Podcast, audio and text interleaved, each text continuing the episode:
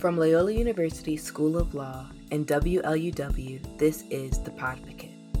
We're law students exploring the vanguard of the legal world with experts from our backyard and beyond. Subscribe to The Podvocate wherever you get your podcasts and join us every Saturday evening at 6 p.m. on WLUW 88.7 Chicago. For more information about this episode and our guest, please visit our website at thepodvocate.com and check out our social media pages.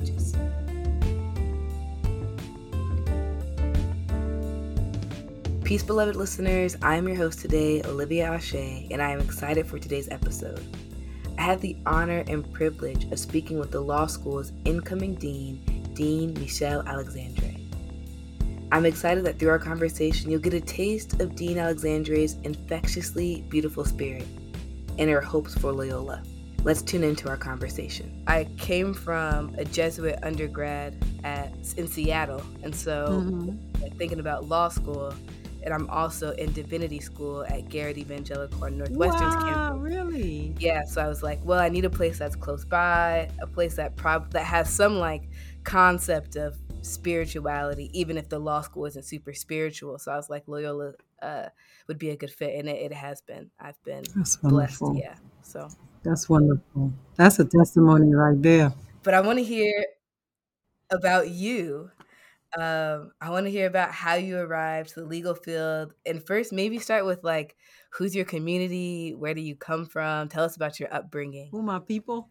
Uh, Yeah, who are your people exactly? um, my people are, are multiple, um, and uh, I think about, that a lot um, because I've been in the rooms where it's only me that looks like me for a very long time, but they are multiple and and and contain multitudes. So I'm I'm of a slave um, tradition. If people um, know, and I know Chicago does, um, because it was, you know, it's credited to have a Haitian um, founder, uh, Jean Baptiste Point de Sable.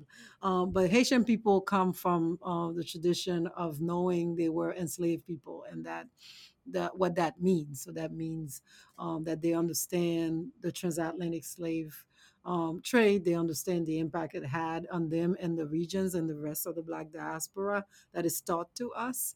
Um, and that they understand that at some point the people had to commit to figure out and imagine a way of being that was freer. Doesn't mean that they got to the ultimate freedom, the ultimate freedom within the construct of the political legacy that we inherited as as just the world that we are now. We're seeing that in play out in in, in um, this conflict that's happening um, between Ukraine and Russia that we all like praying for all involved, right? Um, and all the people that are really living the legacy of the world we inherited. The people are just living their lives, right? But the political Yeah. dynamics, the reshaping of the world, all of those things are things I learned from being um, a Haitian person being handed down that that that lesson about who where we came from. So I really take, pride in that um, because that awareness that we came from a long line of people fighting for the um, f- freedom to be a person. That being a person is important. You know, You mentioned being from a people who imagine. Could you talk a little bit about that? I know podcast listeners have heard me talk about legal imagination as something that's important to me. Uh, so I'd love to hear more about, like, yeah, how that's formed you. So, like, uh, okay, we may go, but you're a spiritual person, so you started this. Um, Yeah, take us there. Take us there. Olivia started this. So if this turns you off and this is weird, just blame it on her. Now, um, so the imagination of Haitian to imagine a world beyond us is something that I don't credit. It's just I watched it everywhere I was, so it really impacted me a great deal.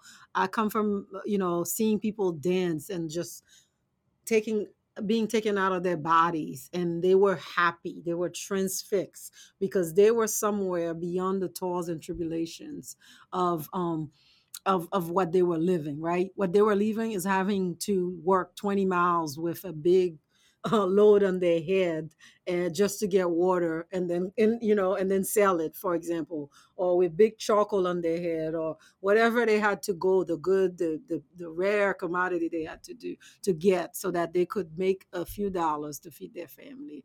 But when they got in a space where they could imagine another way of being their whole being were transformed and they broke their body into pieces to get, pay homage to being a human person on this planet experiencing things that only the spirit could could could convey and not the the the limited experience that humans try to translate. That really stayed with me because i saw it everywhere in the streets at carnival. I saw it in churches you know so i come from a catholic tradition as well. And even in the churches you could see that fervor that um is it's just that it's a form of humility and a form of dignity that is given back um, to this um, kind of veneration of, of the holy and, and recognizing the holy could be among us at any point when we gather together to celebrate something beyond our bodies and our realities. Um, and I, so moving to the United States at, um, at a very young age, and, and I, I came at high school age, I was 15. I recognized that in the black tradition. That to me, that was my tradition. Absolutely. you know, like the, the, and of course we studied about the African diaspora and the different freedom movements very um and and and what people were doing we didn't you know i got in in depth in it when i moved um, and started like having teachers as mentors it wasn't necessarily part of our curriculum but i was very much um, um, lucky to to to find teachers that would give us more than was already uh, for and and you know and even I mean I, I, have to give a shout out to Brooklyn. Brooklyn's curriculum was very rigorous and still introduced us to um, having to know um, you know, um, uh, African American literature, having to know the Black Renaissance, um, the Harlem Renaissance, etc., um, as far as what they tested on. So, uh, you know, so having had teachers who introduced me to these books also made me recognize that legacy that I grew up with in those writings. Uh, made me recognize, you know, that legacy in hip hop music because they were imagining something beyond their reality. And I was living in the project, so I understood that. you know, it resonated because I knew I knew those faces. I knew those those songs that you may define me as that, but what I am is beyond. So I'll stop there because I know that um, I I learned much much more listening to what y'all living to in Yeah. this time. Um, but I just wanted to share that little piece of who my people are. Who my people are is, is well, I consider myself Haitian American um, because I was shaped so much by being in the United States, as much as I was shaped by the 15 years that I that I that that you know that led me to to to here. Right, my first 15 years years in the United States. So all of the pieces continued here, and with more um, thankfully um, um, being granted more people to like guide me through more more safety relatively speaking from what i was living and etc so um, um, being steeped into um, the black tradition in the united states is very important to me.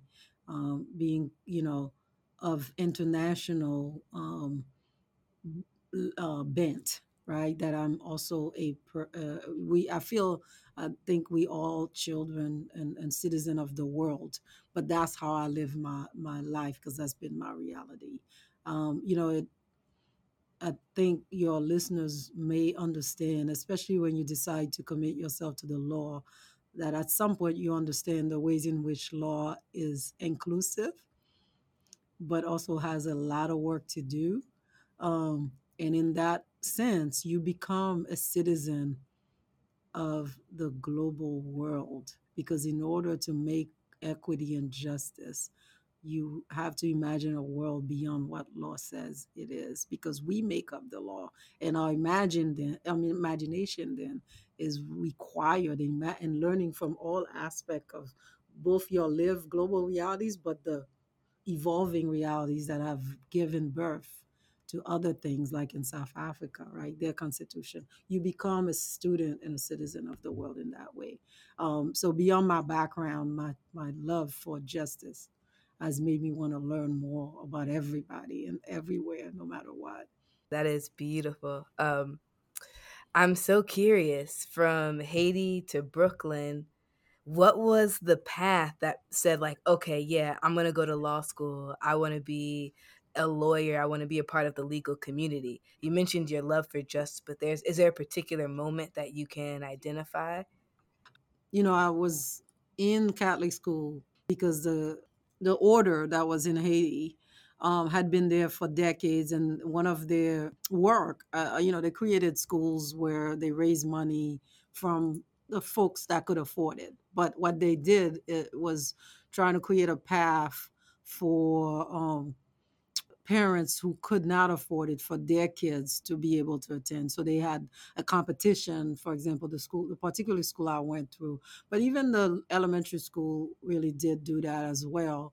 So, but at some point we entered, like I entered a competition to measure my curricular acumen, and then I was able to go to that school. It was a very um, competitive, critical type of um, curriculum and so that combined with when I was a child being in the grade school of Catholic school where you get learning about catechism, right? Um, and the catechism, even though it was really kind of part of what you would do in Catholic school, it came with enough critical information to make a child wonder, huh, wow, the world is supposed to be like this, but this is what I'm seeing. So I do credit that. I was, you know, I started at like early, maybe four or five, right? With my parents making four or five. commitment. Yeah, going to school. I was an early bird to school. And I, I, I do think I remember, I think you you were wondering earlier, I don't I don't know many Catholic folks who do not go to that. And you would never guess it in my current like, adult being, but that teaching is enough to tell you to ask you how are you going to serve? And one of the ways that you you often think about it because the people you're around you see them as serving you ask yourself at some point some people do should i also be a nun? Should i also commit my life? You know what i mean? It's the same way you calling you call to being a teacher a preacher or and I think teaching is a service. It ends up being a way you call to being a teacher, right? So um so I do remember the time when I asked myself that I may have been, it may have been when I was getting ready for my first communion. Um, and so I may have been eight-ish, right? Where I said, Oh, is this what service should look like? I admired what they were doing. And it wasn't without critical evaluation. Um, very early I realized that, you know, institutions can be prey to all of the political dynamics that you witness in your country. And I was taught to be very critical of political structures as a as a child, as a Haitian person, because the political political structure did not match live realities and mm-hmm. were very oppressive. So you learn that very early. So folks are not prayed, institutions are prayed, and I could understand that um, over time, and still, I think have the impact of that education still lead me to service. So what happened is I think latently in me, like implicitly in me, was always this idea of what so what are you gonna do? And I, I think I agonized over it over time because, you know, I was really into discourse and opening the way, you know, thinking through things. Um, and that's why I migrated towards teaching first as my service. So my, my mentors in college from Brooklyn, all of them were leading me that. They they fed me books at food, as food. Um, it was like contraband of books to, I love to the that. curriculum I was getting. And then in college, it becomes more apparent that they felt that. And of course, when you get that kind of mentorship and they trust you to teach their course, and you love it, then it, it, I think it gets you on that path. Law school came as an extension of that. Like, how do I amplify my call to service? And to me, they merged because I knew I could do continue the teaching part, but then learn more about society and law in order to figure out uh, what my called what my impact will be or how I serve. So my trying to figure out how I serve is probably similar to your listeners. I think it's always evolving. It's never like you feel like you've achieved it. You're always trying to figure out how can I be of service today. I definitely feel during the pandemic we were called to a higher level of service that then than we thought we had, right? So it wasn't like the, the levels changed, but we were reminded there's this higher level that we're supposed to be at all the time. um, and it it I think you would probably talk to a lot of people, like people, folks that you know in your, eh, you know, either training to be preachers or current preachers who would probably tell you similarly that the call to service um, and it is always being redefined and and and um, deepened as you live more, right? Yeah, yeah, that resonates with me so much thinking about my role in law as a call to service. I mean, particularly, yeah, I remember being in church and being so and all. Obviously, if you had my dad and my and my mom who were preachers, but of like the deacons who were serving the people in a different way, or who were making sure that those who were speaking had water or mints or you know whatever it was hmm to make sure that they could show up as them as their best selves. Um, and then going into the community and saying okay how do we serve the community? So that makes that just resonates with me so much really drawing on the language of like what does it mean to serve? And i and i heard you use that language and i think i don't know if it was um, a talk you gave to to pre-law students or something uh, but you used the the language of service and i was like oh yeah these, this is this is this is one of my people. If they're thinking thinking about thinking about uh yeah our role as a, as, as lawyers um as one that's in service. Yeah, yeah. It's it's a it it makes sure you stay grounded. It's not easy, right? We all Mhm, have to meditate our way to remind ourselves of our core and who we really are, which is who we are is, has nothing to do with our titles or what we do or what people call us. Who we are is what's inside, right? mhm. Um, the confirmation that we get to keep going every day and not give up is because internally we can confirm with with whatever this greater um, being is, you know, whether we call it the universe or God or a higher power, whatever you call it, if you believe in that, Yeah. um, connecting to that, the greater source, and then saying, no, I, I'm going to keep going. I'm going to keep doing this. So it's humbling, though, because it has nothing to do with us. It's, Yeah, yeah. you know, I I say that all the nothing to do with time. The call of my life has absolutely nothing to do with me, like, but it has everything we to do with yeah, exactly, with that greater whatever it is. Yeah, you call it divine, mother, spirit, earth, tree, whatever it is, hmm um, mountain, there's there's something higher that's happening. Um, and yeah, how humbling it is to be like one small piece of that greater picture. Yeah, small but powerful because everything that's happened, and then, you know, we go back to how we started this conversation. Everything that's happened in the world that's worth um, noticing, that has been for the benefit of us and communities, has happened because of the collection of those small forces bending together and connecting like they should Right. into a greater force. Yeah. Every single thing. And when it doesn't happen, it has been to our destruction. Right. And when it doesn't happen, it's been to our destruction. Oh, okay. Yeah. Uh, we might have to have a different conversation at a different time on the podcast about. I want to go into this deeper, but I also, I imagine uh, our listeners are getting a, a really good understanding of, of who you are as I am just listening to your words. Um, and they can't see your face, but I'm looking at your face and seeing the intention and, and spirit that's really illuminating this conversation. Um, and I want to get a little bit more into uh, kind of your work as a teacher, a lawyer, an author, um, an educator, um, and just kind of hear about, you know, where did you begin uh, your practice in law and uh, what lessons did you learn as you were moving um, through your legal career?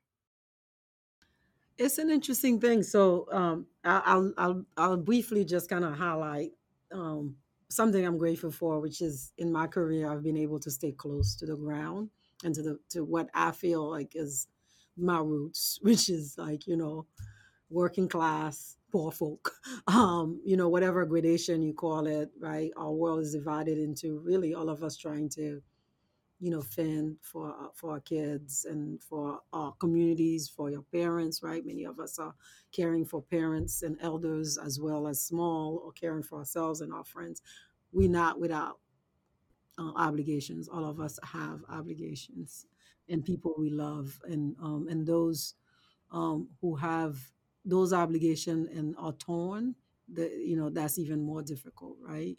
Um, when the environment is not healthy. So um, I, I'm thankful that in my career, I knew I wanted to teach, and I knew I wanted to um, also get get experience, and and it was sharp that I needed to get experience in civil rights because I in law school I was exposed to civil rights enough to know that that needed to be my path. But so I've gotten, you know, in, in so I started out by doing the things that um, career services advise. So um, your listeners may know that I'll still kind of advocate for you to try different careers because I learned a lot from them. That um, even though you might not decide to go into the big firm, if you think you want to try it to get some experience, that experience won't go away. It'll be valuable at any point, but you don't have to st- try a big firm. Any practical experience, I think, is valuable. And so, clerking for a federal judge helped me that. It doesn't have to be a federal judge, or it could be a state judge, or clerking with someone of experience, you know, who, have a, who has a long kind of um, length of time in the business usually helpful we don't we, we underestimate how young uh, in practice we are when we get out of law school no matter how many clinics and thankfully i did the legal aid bureau definitely part of what shaped me Mhm. Um, so clinics I, I do recommend we have a requirement for experiential learning in law school. Um, those are those really add up and, and make you more prepared. But teaching and learning remember lawyer lawyering used to be that you literally learn in apprenticeship. That apprenticeship is still necessary. You do not come out of law school knowing everything.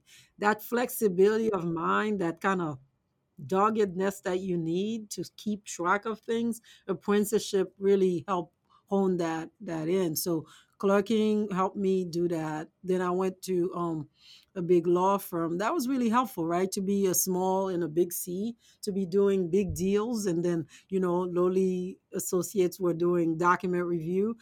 It still presented a connecting world to, for me in real estate that that influenced my approach to um, you know, looking at eminent domain, to looking at property law, to looking at constitutional issues and, and intersecting with the poor and how placement and displacement in communities and urban, you know, all of that I wouldn't have guessed, but seeing the kind of you know corporate deal making of of neighbor um, that impact the structure the commercial structure of neighborhoods that really shaped me. And then of course i went to civil rights practice. So when i went to civil rights practice that was like the fire hoses of practice. There's not really a civil rights practice that's like you know chill. Um you know what what the experience that i got um was that it was a, actually a, a nice sized law firm and it was one of the first um African American law firm in in the in Alabama doing that work was that we had more clients than we could handle, and those clients, right, our civil, civil rights clients typically cannot like they don't do retainers. You you you you work on contingency and you work to make new law. So two goals: you take cases that you won't get paid for, and of course you gotta you, you gotta um it's a business, and um so you take also cases hoping you could mediate or um win in a way that you can share um, costs because the clients don't pay anything in advance. Um, the workload was intense because, you know, so that's why, again, going to a big firm forever long helps you with those hours, right? You have to put in because right. the stakes are higher because you responsible, you sleep those cases. And my criminal law folks, my partners, they were even more right? Prey to kind of the relentlessness of representing um, and having that docket that you are responsible. These are the people's lives, right? You can't run to a partner for that. They can, uh, you know, give you some insight, but everybody's busy and everybody's like working really hard. So that that the most memorable thing from that practice, you know, besides you know the kind of excitement of being part of the black farmers case as a baby tiny tiny lawyer and then um and then when i was fully in academia you know well seasoned i joined again to help with the second iteration of the black farmers lawsuit and i can tell you more about that but i can what i want to leave the, the listeners with is the image of having um, factory workers drive um, all the way from the other side of Alabama. They would drive three hours, four hours to come to our law firm and you know and i would be one of the attorneys taking their case because i was actually the one doing employment discrimination for the most part um, while others you know other fields um, were focusing and i worked with you know under the um, advising and, and mentorship of this big um, uh, stalwart for civil rights um, at the law firm. Um, but having the, the clients come and, you know, they want to talk about the unfairness, they want to talk about the indignity Right. Right. of being relegated to these jobs where they can't earn anything um, you know being treated as as really less than because only black you know you have these civil rights title 7 cases in other cases in in when i teach civil rights we know i highlight these kind of massive cases where it was kind of a res ipsa all of the workers were black right. you know they were in the menial job and everybody else had the other jobs and you know at the beginning it was so prevalent that Sup- Supreme Court would just look at that and say, "Come on, you know, you can't tell me." And then over time, like law does, they um, they ask for more cause causal relationship because that immediate kind of you know glaring problem did not present itself in the same way. Right. You had more nuances because um, the labor force had caught up with the fact Right. that the court would look at it, and if you didn't make any effort, um, it would find um, disparate impact. Um, so, but though, but the the thing that I was taught in those conversations that I try to remember is that you can't lecture people on what the law is. You can't just try to explain the law to them. Yeah, there's a time for that. You can prepare them for deposition. You can do all of that. The prior thing I had to learn, and I remember talking to a colleague, right? um, and that that kind of drove home and uh, you know that colleague had been in alabama all his life and um and he just you know i learned a slice of wisdom from him and it was just like you know what they want to do is share the experience with you Absolutely. and he and have a human person understand Mhm. and feel the pain they are feeling beyond whether they can win in court right Yeah. so there's a time perhaps to explain how hard it is to win these cases if you don't have if you don't you know the expert if you know you don't have the documents right which is usually how these cases fail but what they were coming by the 12 and 20 and sitting in my office was to hear someone witness the indignities they were experiencing Mhm. that we know are wrong regardless of what law ends up finding so Yeah. that was a huge lesson for me and that helped me just always remember no matter how busy you are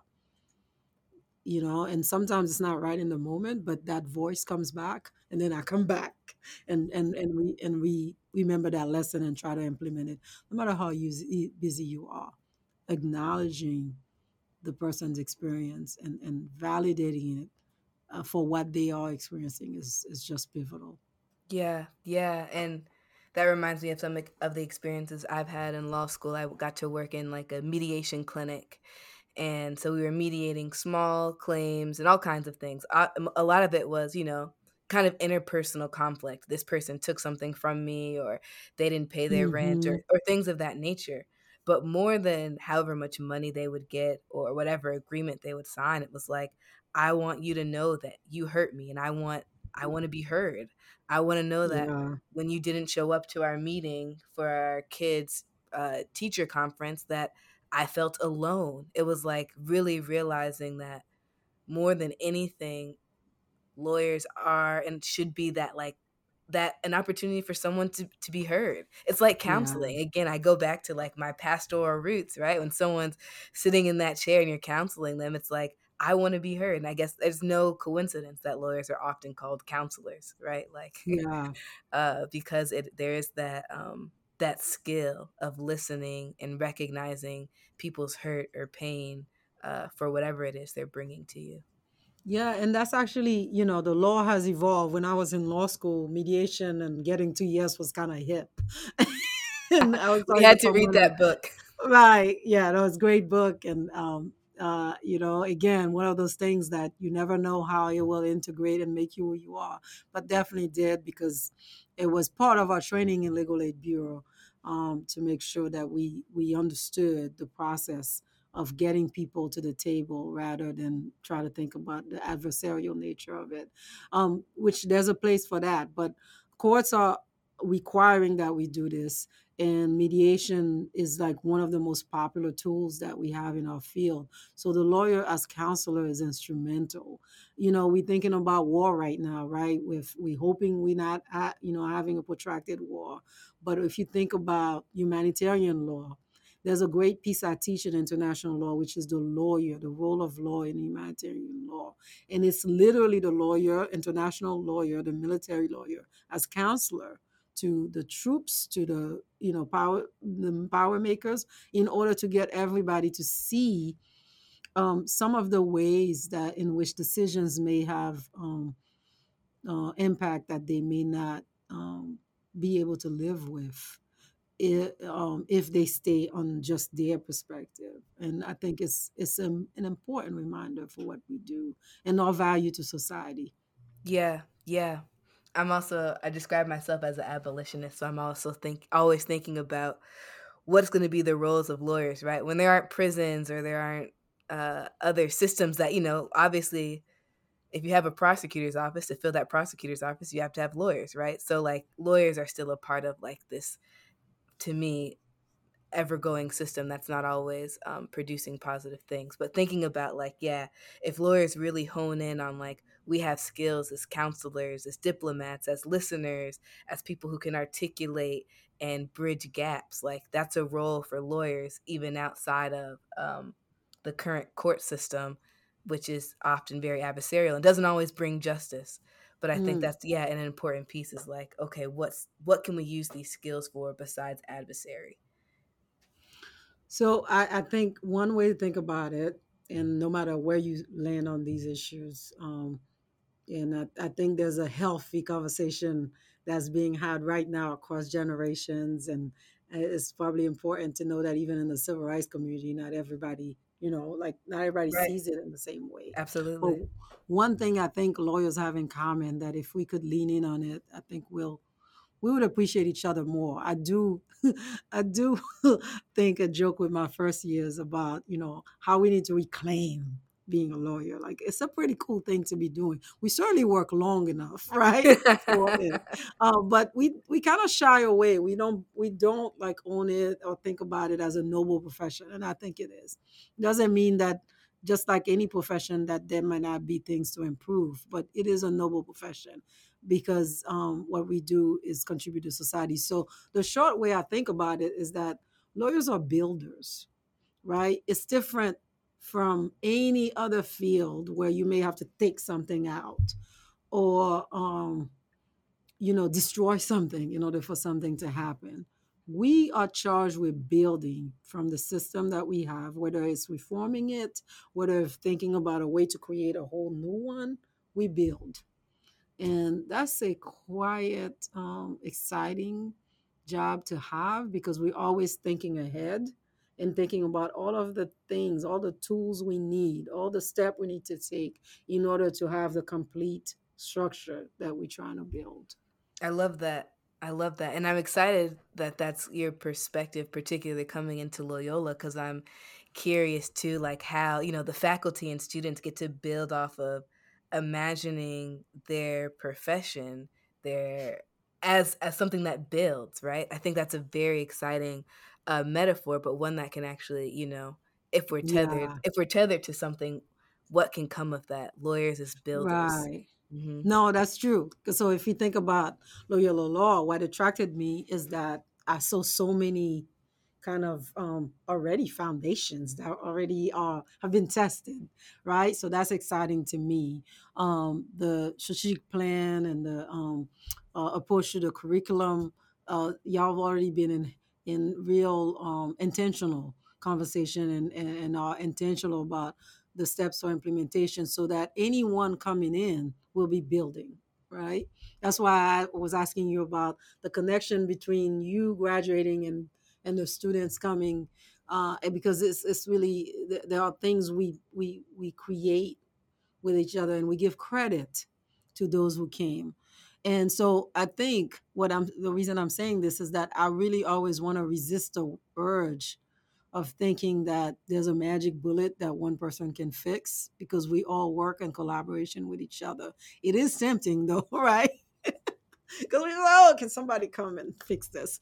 And we all can fix it. I mean, and, and someone can, uh, you know, there is such a thing as inspiring and having someone whose only job, right, the dean, to think through and, you know, but the dean cannot do anything alone is, and we all know that.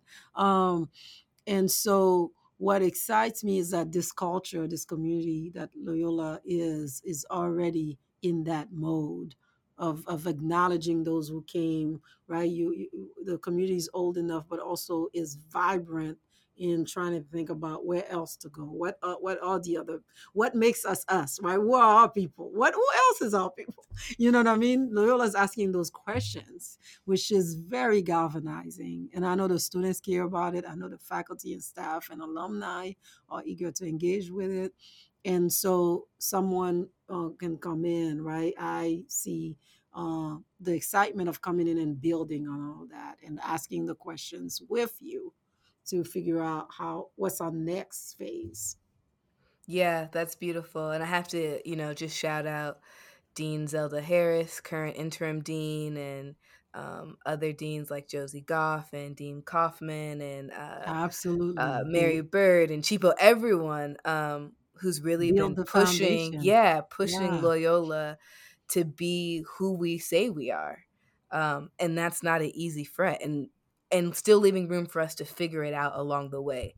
They're mm-hmm. not saying mm-hmm. this is who we are and we know who mm-hmm. it is, mm-hmm. but there's they're they've been really curating a container for conversation. Um, and I'm so excited yeah. for you to step into that container and further it and push us farther. Absolutely agree. I, I, would lift them up because they, without that, we wouldn't have this, have we wouldn't be having this conversation without their work, without the vision. It's an amazing thing to come into a, a, a, to actually see a, a movement that is happening in cohesion. You can tell when a movement is happening in cohesion when there's still fraction. So there's always a lot of work to do, but to just see that intentionality that is a result of the building that everyone, including your amazing Dean, um, Dean Harris, has been doing, including um, Dean Kaufman, who I've had the pleasure to talk to, including everyone, including your your faculty is amazing. Yeah, they love to talk about you, the students, and what they want to continue to create with you mm-hmm. um, that intentionality that you know the fact that the alums love you in the community those are treasures that i yeah. think anybody is fortunate to to walk into yeah yeah it it's a it's a special place loyola definitely not perfect by any means but it is a special place i think for for the reasons so tell mentioned. me more this is what intrigues me i yeah. got i got the sense that right? Because I mean, you can diagnose, but you don't really know until you're there. So I am really looking forward to making Loyola Law my home. Because mm-hmm. I, what I what I share with everybody is that what interests me at this stage of my career is a home. Mm. Um, you know, I, yeah. um, I have a I have a daughter. I have a six year old daughter. Um, I have um, a, a, caretaker, Vicky, um, who is a co-parent with me she, you know, Vicky, Ishe, my mother, is visits me every month and stays for weeks and end. So she's going to be coming to visit Chicago. Yeah, she's yep, going okay. to Chicago. We had to get her blessing in order to move. um, so I have a community of people whose whole focus is to try to create a healthy home for my daughter. I'm very, I feel very fortunate. So they are in the conversation and they are looking for you know Loyola as a home because we could see all of the roots. But it, it, it's even more powerful to hear because I do hear that Loyola is a special place. I love hearing that because it it, it contains so much. It says so much about the relationships that you all have created here. And that's it exactly. Um, it's the relationships for me that I've built at Loyola, the faculty, the administration, the students. I can't say enough about um, you know the three short years and uh, Two of them, unfortunately, were mostly inside of my own uh, home because of the pandemic. But that first semester, so I had one semester in Portland. I mean, sorry, I'm living in Portland. I had one semester uh, in Chicago in person.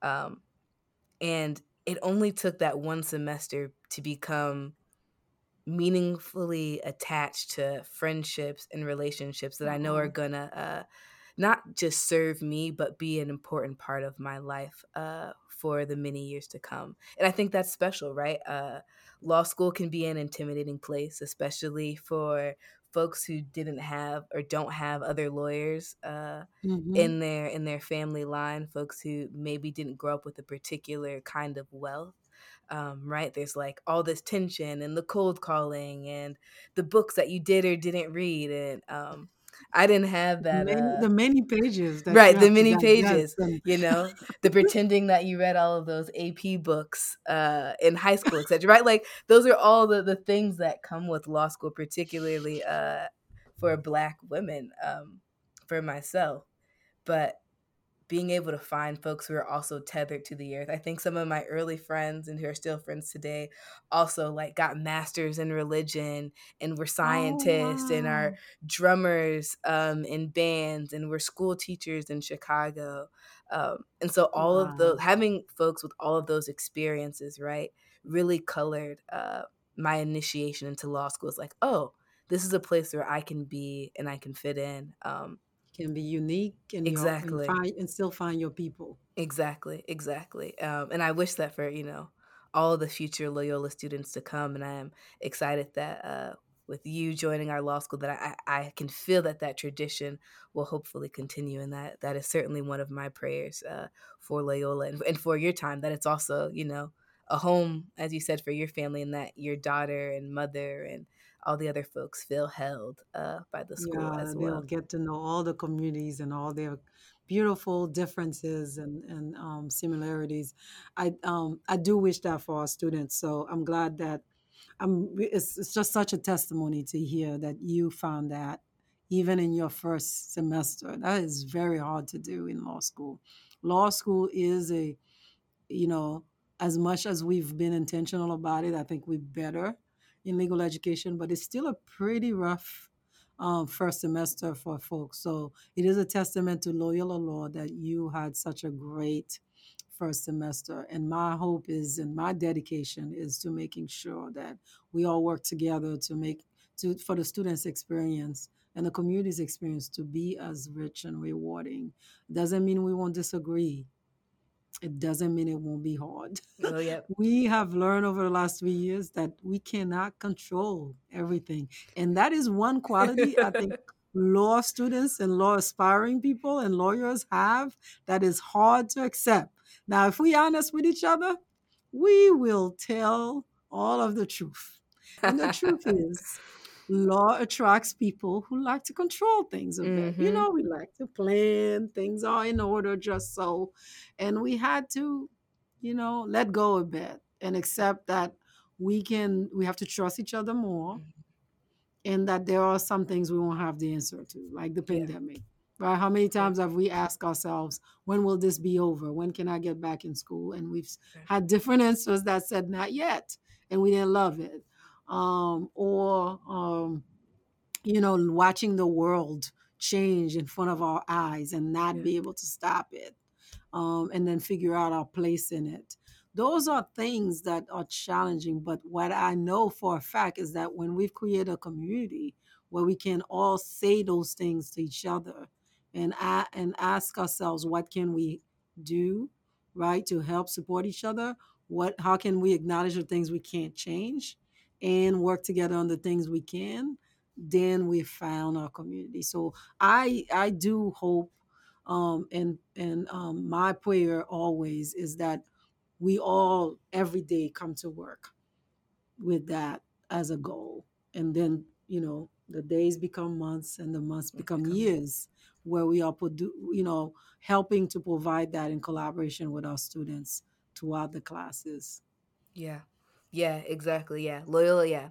Like any institution, not perfect by any means, but I always challenge folks in the communities I'm in like, are you willing to stick around long enough to see where the community can fill the gaps of our brokenness. And I think your call right there, like, how can we show up for each other and how can we show up for ourselves when not only can we not control everything, we really can't control anything if we're being entirely honest, right? Like, so how do we show up? And that being probably one of the biggest lessons of life is how do you continue to show up even when you don't have control?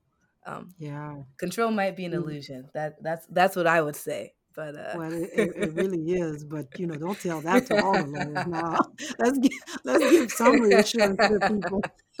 you can control some things you control study. something. You know, there Right, things we right, can control, right, but right, uh, right. ultimately, we do have to give ourselves Yeah. the the knowledge that when things happen, you know, we get help, we hmm talk it out, we try to plan, and then really at the bottom of it, identify the things we have to let go in Yeah. order to make a new world. Right. Yeah. And it's an exciting time. We are creating a new world.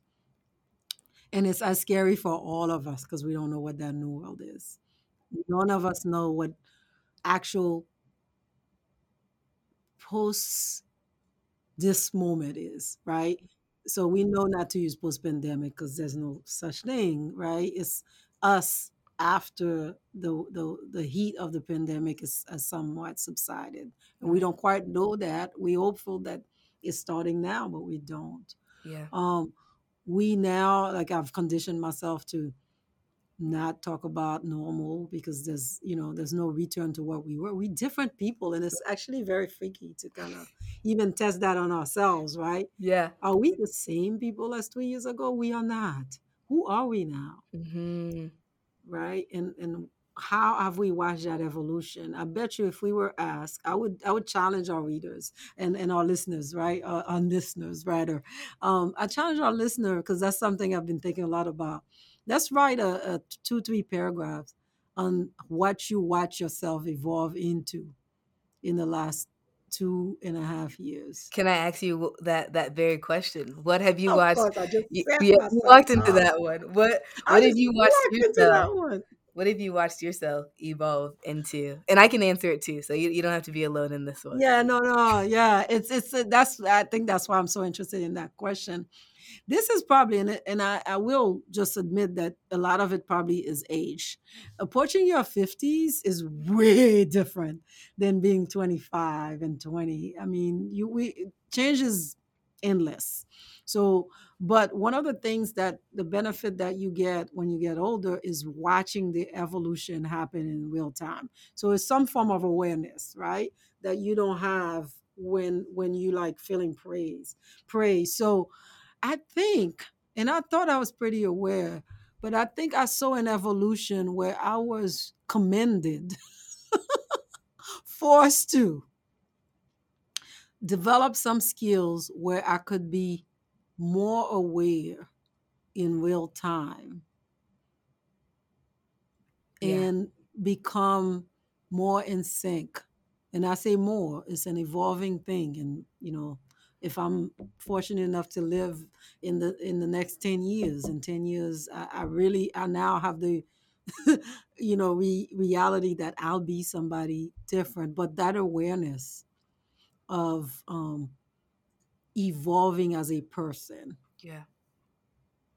in verifying the core of who you are, right? We talked about some of the core, right? Being called to service, but I really do believe that's a human experience, hmm right? Being called to connect. I believe that's eternal and universal to all of us. But when the pandemic happened, and um, you know, and I wasn't distraught in the same way where I was crying or anything. I felt like it was a call to service, but that wasn't good enough to whoever was commending me. Um, what was what was what was needed was for me to ask, what is the nature of that call, right? What did it mean to be of service in this time? And I needed to become a more aware person spiritually.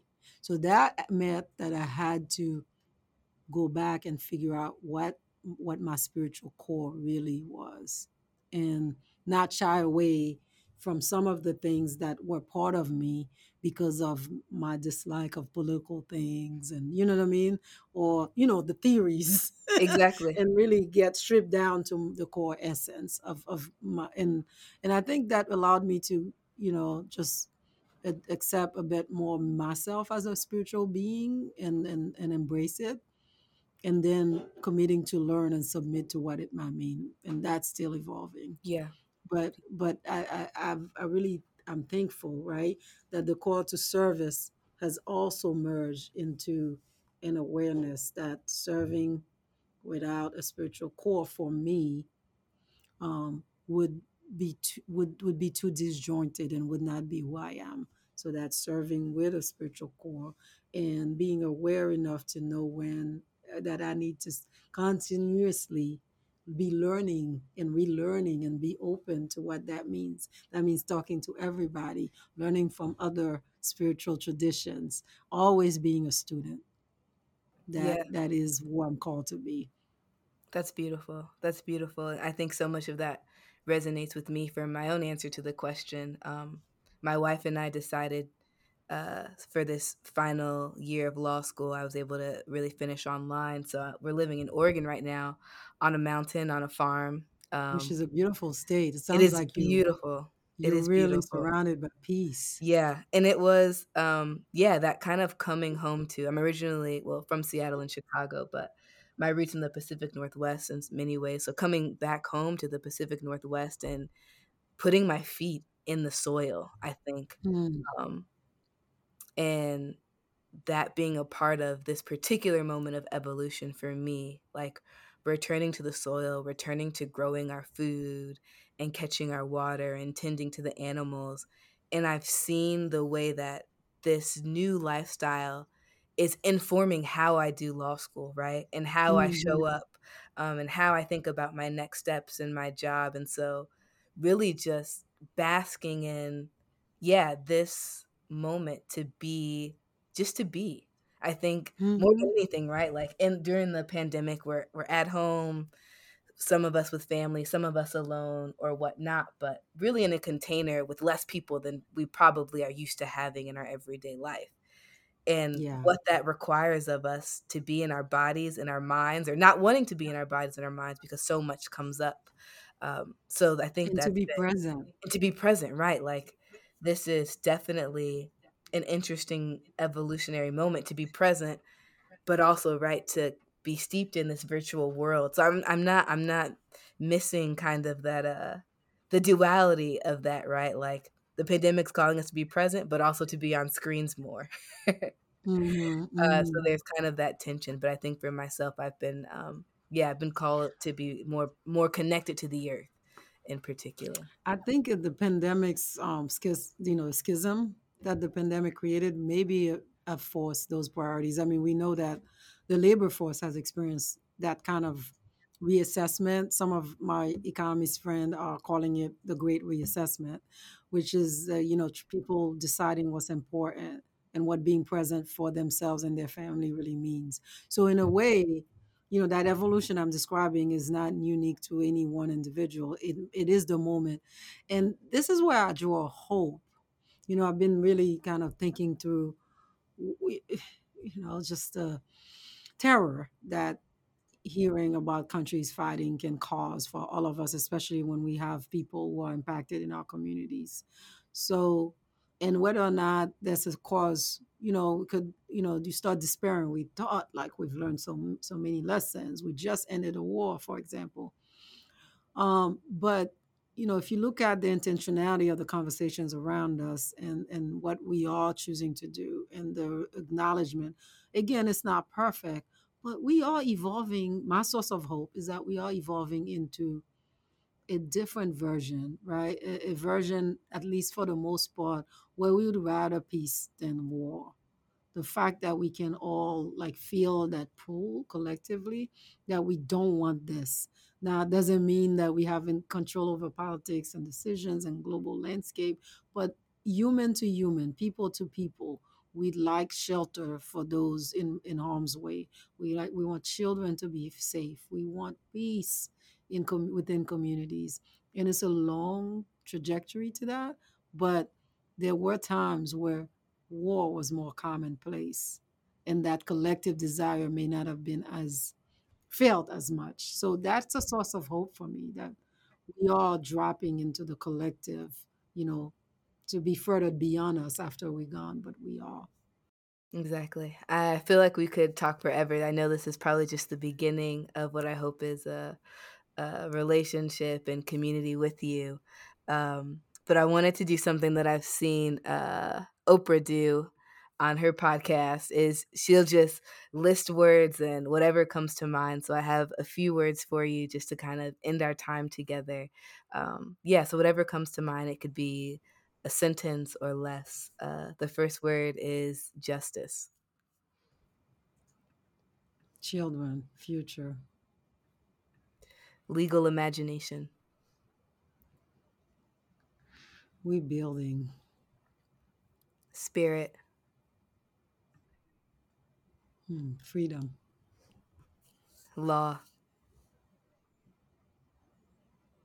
Work. Love.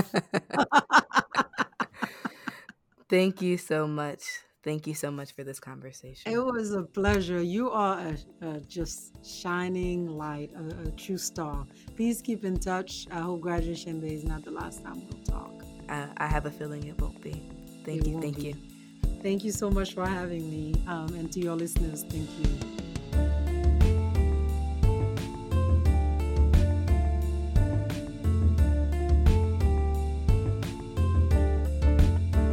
Listeners, that's all from us here at the Podvocate. Thanks again for joining us today. Our team wants to hear from you. If there's a topic you want the show to cover, please email us at thepodvocate at gmail.com. Visit our website at thepodvocate.com for more information on this episode and our special guest. The Podvocate is produced by WLUW, the student run independent radio station broadcasting from the School of Communications at Loyola University Chicago. Our senior editors are myself, Olivia Ashé, Emmett Harrington, and Lenny Reinhardt. Our associate editors are Christy Paredes and Marissa Polowitz. Our editor in chief is Leanne Johnson. Special thanks to Professor John Dean for providing the resources and support to make this show possible. From Loyola University Chicago School of Law, this has been The Podvocate.